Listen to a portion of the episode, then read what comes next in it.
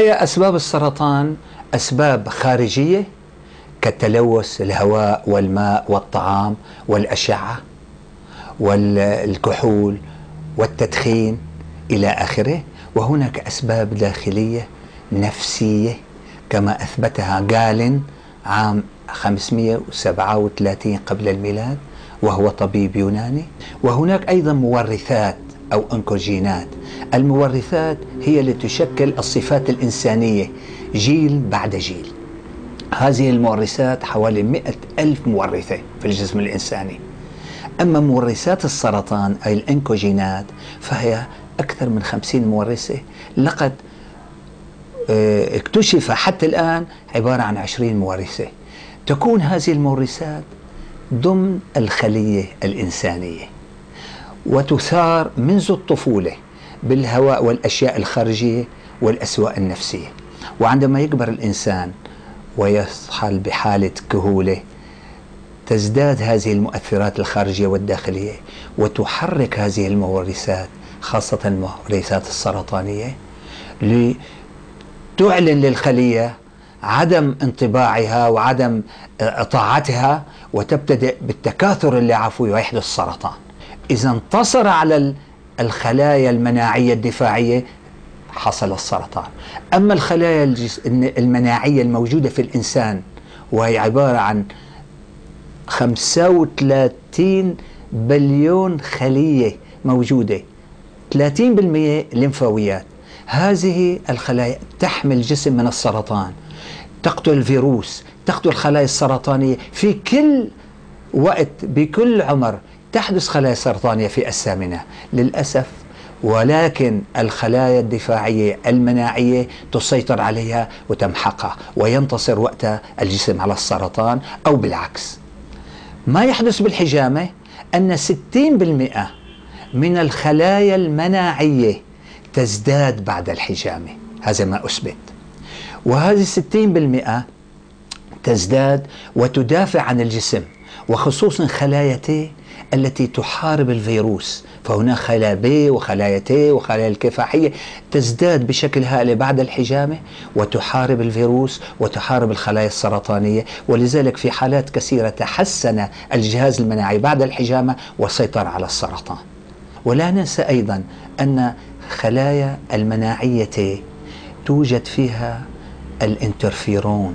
والانترفيرون هو البروتين المناعي الذي يقتل السرطان وخلايا السرطان. عندما تكثر الخلايا المناعية وتصبح 60% بعد الحجامة الانترفيرون الموجود؟ القاتل للخلايا الفيروسية وللسرطان يكثر ويحدث بعدها انتصار على السرطان. صار معي ورم بالخصية طلبوا مني أروح على المستشفى خميني عند دكتور. طلب مني الدكتور إنه يملي إياها. أم أم لي إياها. وصار طلب مني إنه أعمل إيكو وطبق محوري. قام طلع معي آه، أورام بالباطنة. قام حولني على مستشفى الطب النووي. لما حولني على الأشعة آه، عشرين مرة قمت ما طبت بالمية مية.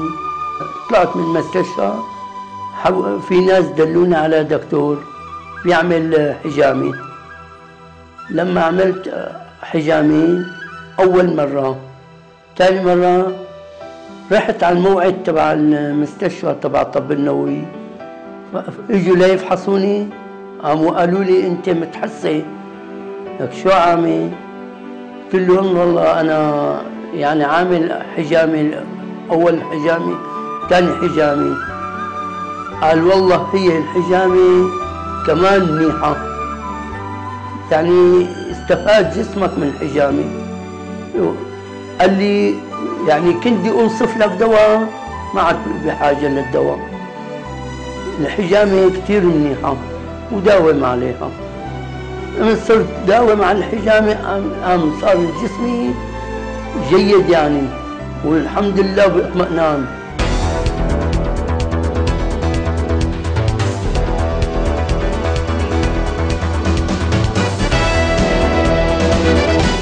الحقيقة لما بدأت تطبيق الحجامة وبدأ تطبيق الحجامة في المحافظة محافظة اللاذقية. يعني أنا آه، قبلت أن تجرى الحجامة في مشفى الصوفي العائد لي لسبب واحد كي نتجنب الاختلاطات التي كانت أحيانا تصلنا بسبب إجراء الحجامة بطرق غير عقيمة وعلى أيدي آه، ناس قد لا يكونوا قريبين من الوسط الطبي. آه، يعني الفكرة كانت إنه إذا بده تصير حجامة كويس على الأقل نتح مجال أن تجري الحجامة ضمن جو معقم وبوسائل معقمة وعلى أيدي أطباء أو طبيبات يقوموا بهذه الحجامة وما بخفي السر أنه لما آه، بدأت في هذا الموضوع أنا غير مقتنع بموضوع الحجامة كليا. يعني بدأت فيه فقط حرصا على سلامة المحتجمين. آه، اللي صار أنه صرت راقب أنا المرضى بنوع من الفضول فتفاجأت مفاجآت يعني بعض الأطفال اللي أنا مشخص لهم مرض الناعور اللي هم فيليا من هن وصغار. واللي كانوا محرومين من اللعب في المدرسة أو من ممارسة النشاطات اللي بيقوم فيها أي آه، شاب في مقتبل العمر آه، بسبب التورمات اللي كانت تحصل لمفاصل هؤلاء اليافعين من تورمات بالمفاصل و آه، آه، تجمعات دموية تعيق حركتهم وتعيق المفصل.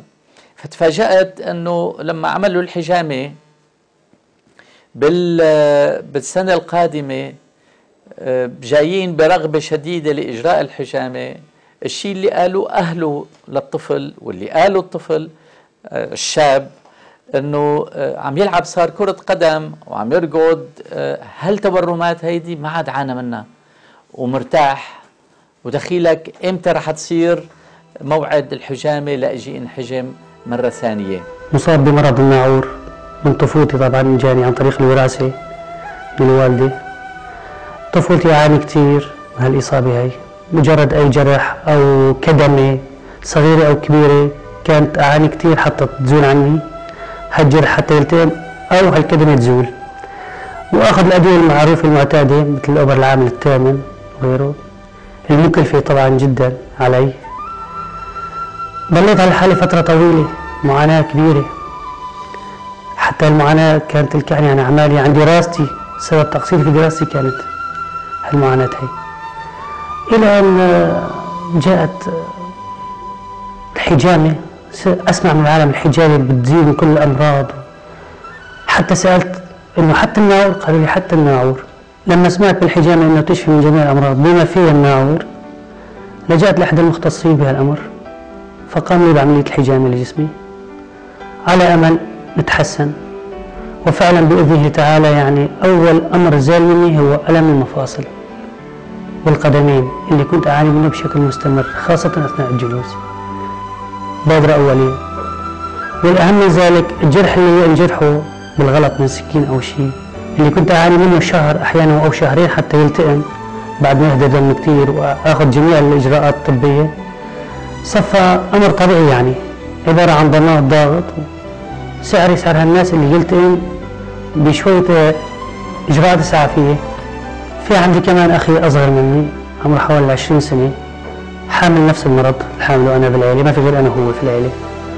فحجمته مثل ما صار معي طبقته على عليه حجمته.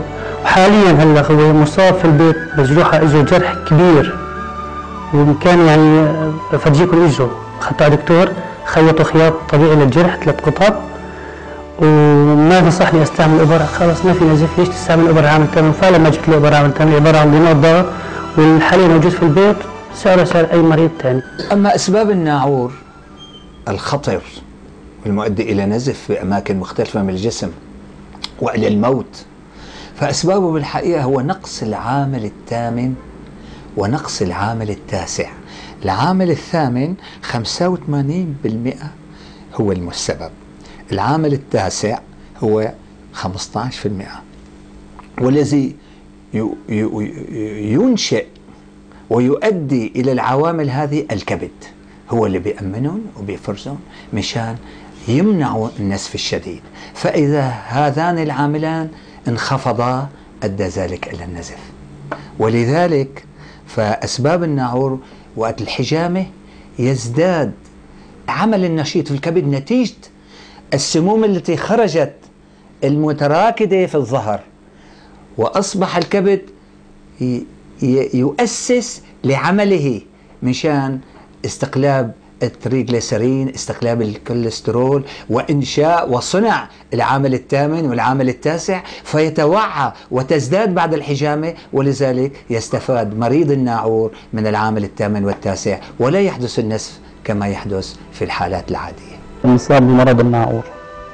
هذا المرض علينا منه كثير أثناء الطفولة. أي جرح أو أي صدمة يلكعنا عن مدرستنا وعن دراستنا وعن الراحة والرجعة والحركة. وهذا المرض له دواء قليل شوي بتاريخ السنة الماضية. اجى أحد من أقربائي قال لي إنه الحجامة عم تشفي مرض الناعور. وحسبنا حساب النزيف أثناء عمل الحجامة. والحمد لله سوينا الحجامة وطلعت طبيعية مية بالمية. والخوف من النزيف الحمد لله ما صار نزيف بعد الحجامة. لا استعملنا أدوية والحمد لله وضعي تحسن. وكان معي نزف باللثة. آه إن شاء الله كل ما له تحسن.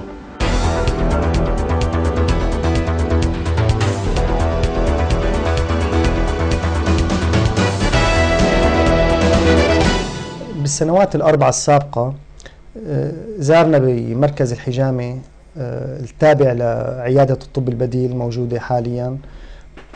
آلاف المرضى عانوا من أمراض كثيرة تراوحت بين الشقيقة الصداع النصفي آه، التهاب الفقار المقسط آلام الرقبة الربو القصبي الحساسية الجلدية وكثير من الأمراض الأخرى. حاولنا أنه عن طريق الحجامة نجد حلول لأمراضهم. وفعلا كثير من حالات الحساسية استجابت آه، بنسب كبيرة. كثير من آه، حالات الصداع النصفي آه، آلام الرقبة الربو القصبي كان نتائج المعالجة جيدة جدا. بالطبع مرضى ارتفاع التوتر الشرياني اللي بيستعملوا الأدوية باستمرار. لازم ننتبه إنه بعد إجراء الحجامة ما بصير إنه يرجعوا يستعملوا الأدوية تبعهم بنفس الجرعات.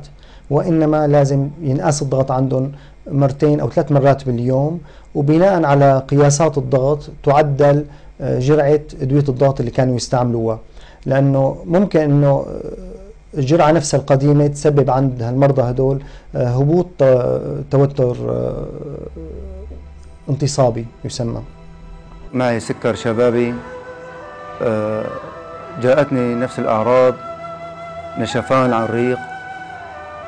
ودوخة وبول كثير رحت عند الطبيب طلب مني تحليل.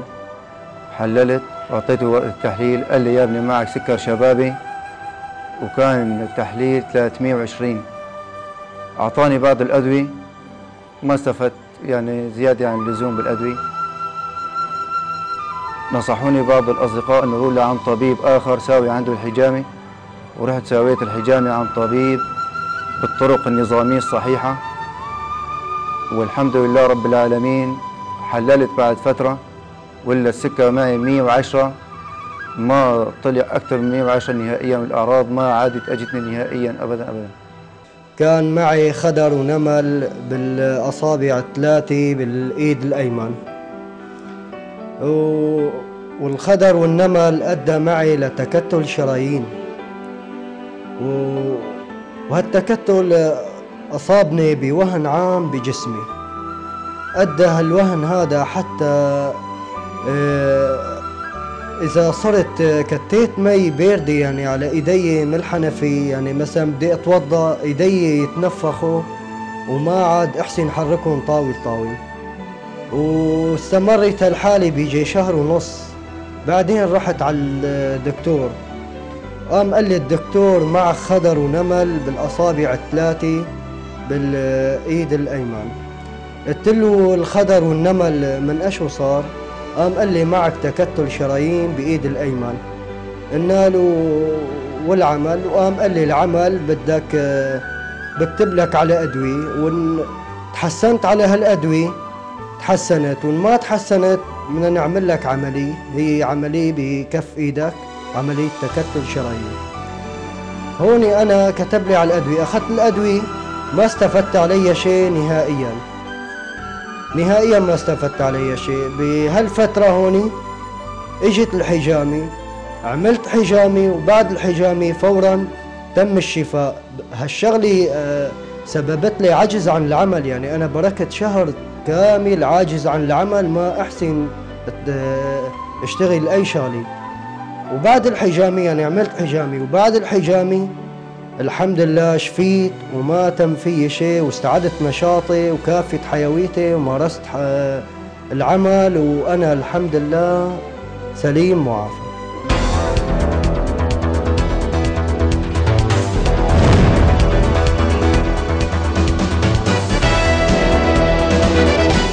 أشرفت بنفسي مع بعض الأطباء. على حالات عديدة جدا من عدم الإنجاب وكان السبب العقم في الرجل. عدد النطف المنوية لا تزداد عن خمسة أو سبع ملايين أربع ملايين.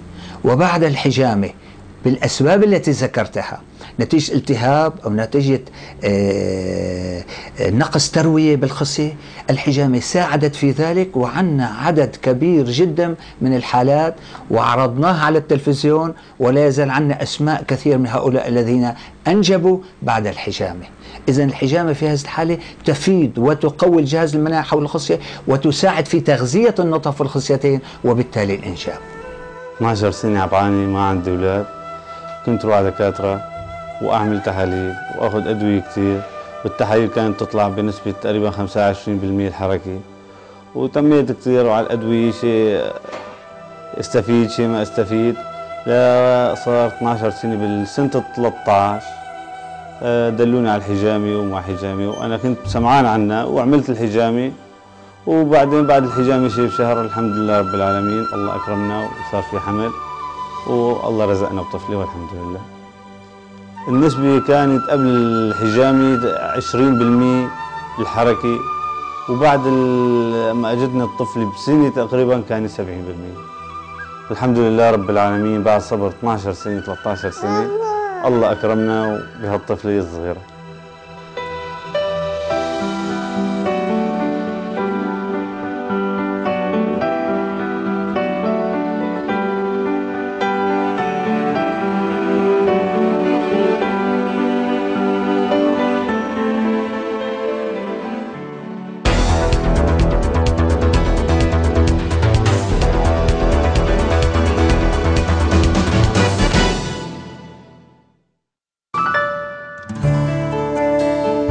لقد عمل خبراء الحجامة في الفريق الطبي السوري على مبادئ طبية علمية غاية في الدقة بحيث أعطوا الحجامة حقها فكانت كما سنها المصطفى صلى الله عليه وسلم عملية إعجازية طبية مفيدة. إن طبقت ضمن قوانينها عمت فوائدها على المرضى وعافتهم بإذن الله. ولم يكن لها أي أثر جانبي مطلقا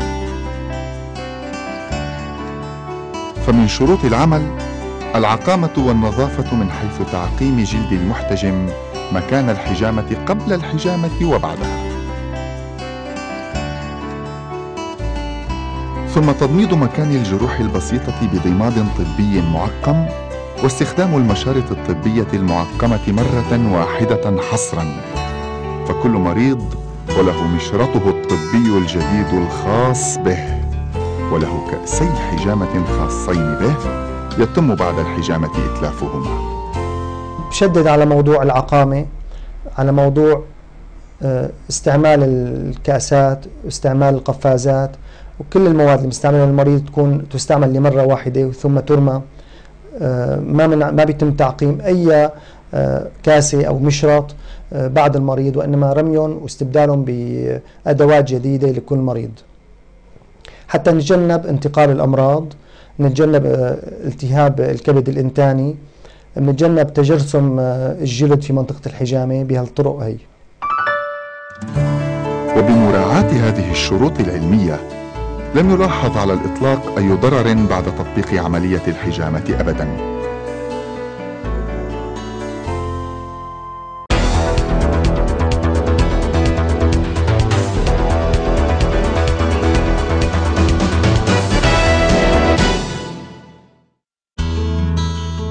حتى تتمكن من تطبيق الحجامة بشكلها العلمي الصحيح. لا بد لك من أن تكون مؤهلا علميا وطبيا. ويجب أن تكون مطلعا على قوانين الحجامة من حيث التوقيت ومكان تطبيقها في الجسم.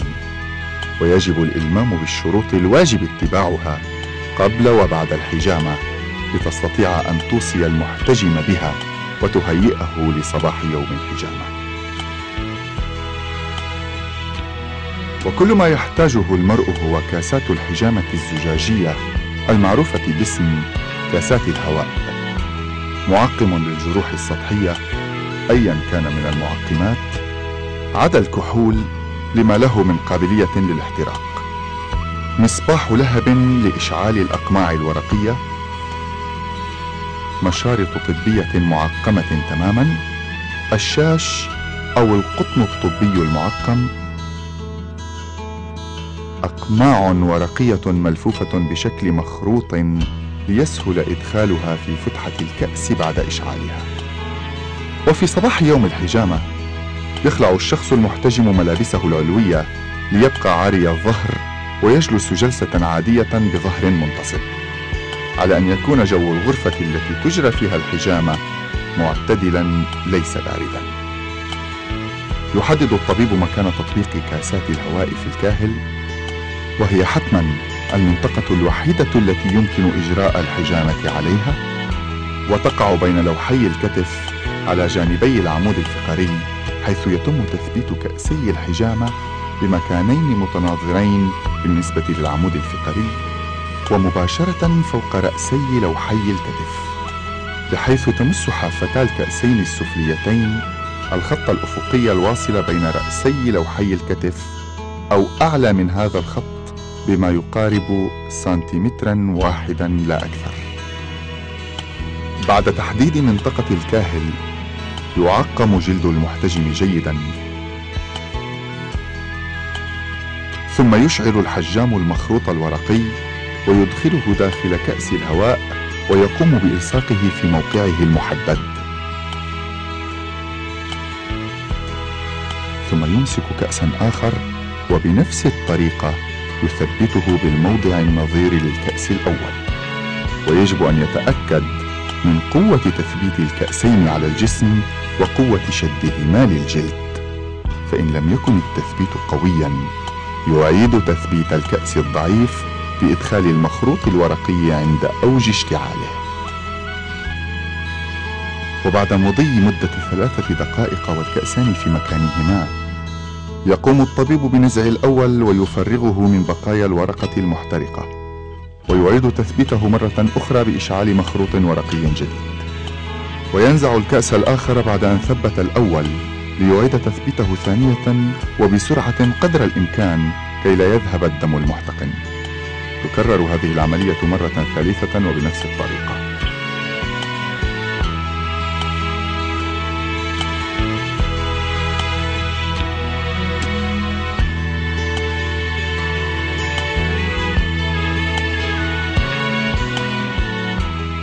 وبعد المرة الثالثة يتم تشطيب موقع الكأسين بشفرة حادة معقمة وبمعدل عشرة إلى أربع عشرة شطبة لكل جانب على أن لا يزيد عمق الجرح عن واحد مليمتر وبطول خمس مليمترات. ثم يوضع الكأسين بالأسلوب السابق ذاته فوق المنطقة المشطبة لتبدأ بذلك عملية سحب الدماء.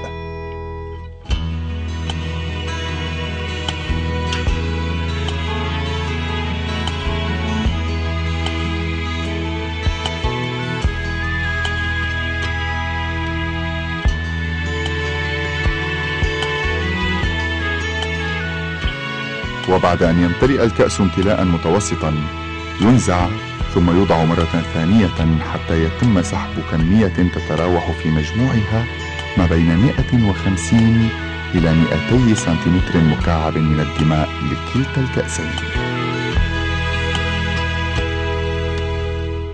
وإذا كان الشخص يجري الحجامة للمرة الأولى في حياته فيتم سحب الدماء مرتين بعد التشطيب.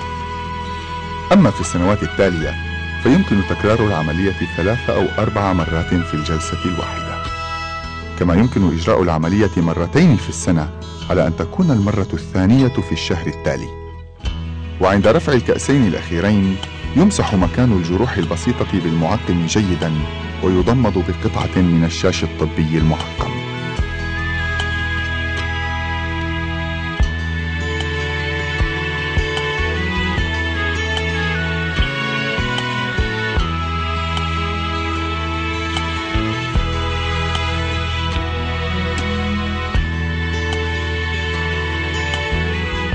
وبعد انتهاء عملية الحجامة يتناول الشخص المحجوم صحنا من الخضروات سلطة فتوش. وهذا الطعام سهل الهضم والتمثل وخصوصا أن الجسم قد أضحى بوضع جديد فعلينا أن نخفف عنه عبء الهضم بالساعات الأولى ريثما يتأقلم مع وضعه الجديد. ولا يجوز للمحتجم أبدا أن يتناول الحليب ومشتقاته حتى اليوم التالي للحجامة.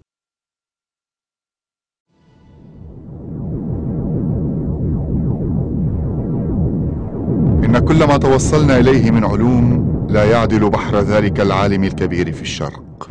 هذا ما قاله العالم الإنجليزي الشهير السير جون سينت في حق العالم الإنساني محمد أمين شيخو إبان اجتماعه بعلماء الغرب. من باب العرفان بالجميل وإيفاء بعض الحقوق للعلم والعلماء أن نذكر في سطور لمحات عن حياة العلامة محمد أمين شيخو. ولد العلامة الكبير المغفور له محمد أمين شيخو عام 1890 للميلاد في دمشق لأب يمتهن التجارة. كان في يتمه متميزا بصبره على مشاق الحياة والظروف الصعبة التي ألمت بعائلته الصغيرة. وبسبب نسبه الشريف إلى سلالة الرسول الكريم صلى الله عليه وسلم تمكن من أن يدرس في الكلية الملكية العثمانية بدمشق عنبر. وتخرج منها برتبة ضابط أمن وقد عرف عنه ولاؤه المطلق للحق ولشعبه ولتضحياته الكبرى.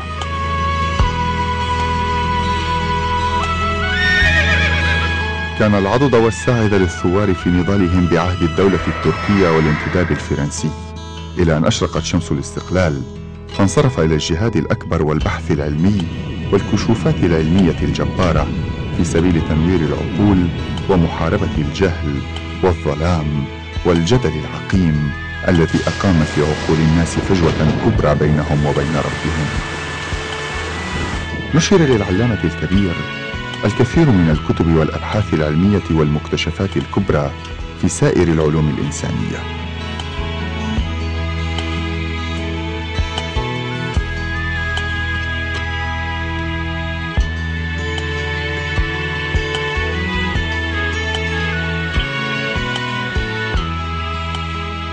وعلى رأسها الحجامة الدواء العجيب وهو مرجعنا الأول في بحثنا العلمي. وفي الختام لابد لنا من أن نطلب من الجهات المختصة كوزارة الصحة ووزارة التعليم العالي من أن تتصدى لهذا الموضوع من الناحية العلمية المطلقة بحيث تقوم حالات دراسة موسعة تشبه أبحاث الدكتوراه على عدد كبير من المرضى يتجاوز العشرة آلاف مريض حتى يمكن القول إحصائيا بأن هذه الحجامة تلك العملية البسيطة الخالية من التعقيد تستطيع أن تقدم للمريض وسيلة شفاء سهلة وبمتناول الجميع وخالي من أي تعقيد وأي نفقات عالية وبالإضافة إلى كونها تستطيع أن تشفي حالات معقدة عجز الطب عن شفائها. كافة الإجراءات أو العمليات الطبية البسيطة التي أجريناها مع التحاليل المخبرية والسريرية والصور الشعاعية كانت كلها مجانا وقرى الشام وبلاد الشام تشهد بذلك. فلم نأخذ من محتجم مالا على الإطلاق. وهنا أحب أن أنوه أن الفريق الطبي المخبري قام بإجراء كافة هذه التحاليل المخبرية للمرضى الذين طبقنا عليهم عملية الحجامة.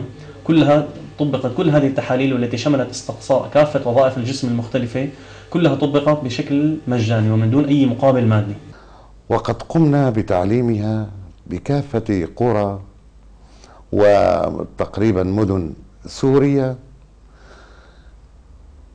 وعلمناها لألوف مؤلفة من الأشخاص ولأطباء ولممرضين ونحن مستعدون لتعليمها لمن لا يستغلها ماليا بحيث يستعملها بغير أصولها وقوانينها. وبذلك أعطت الحجامة وتعطي اليوم النتائج التي أذهلت العالم وأذهلت المحافل الطبية كافة ولا يسعني لهذا العمل الرائع إلا أن أقدم شكري وامتناني للباحث الأستاذ عبد القادر الديراني وللفريق الطبي كافة لما قاما به من جهد دؤوب غير مأجورين عليه بل خدمة لوجه الله وتنفيذا لرغبة والدي العلامة أمي شيخ رحمه الله وشكرا.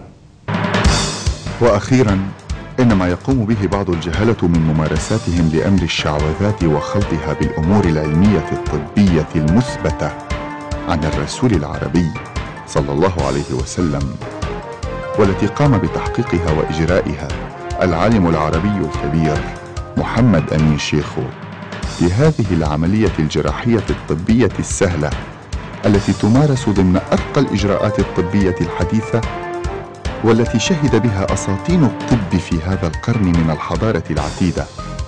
تدعونا للتبرؤ من تلك الممارسات لعملية الحجامة والتي يشوه هؤلاء حقيقتها السامية ونفعها العظيم للإنسانية نتيجة تجرؤهم على القيام بمثل تلك العمليات بطرق تؤدي إلى ضرر الناس فيطعنون بالطب بأرقى مستوياته.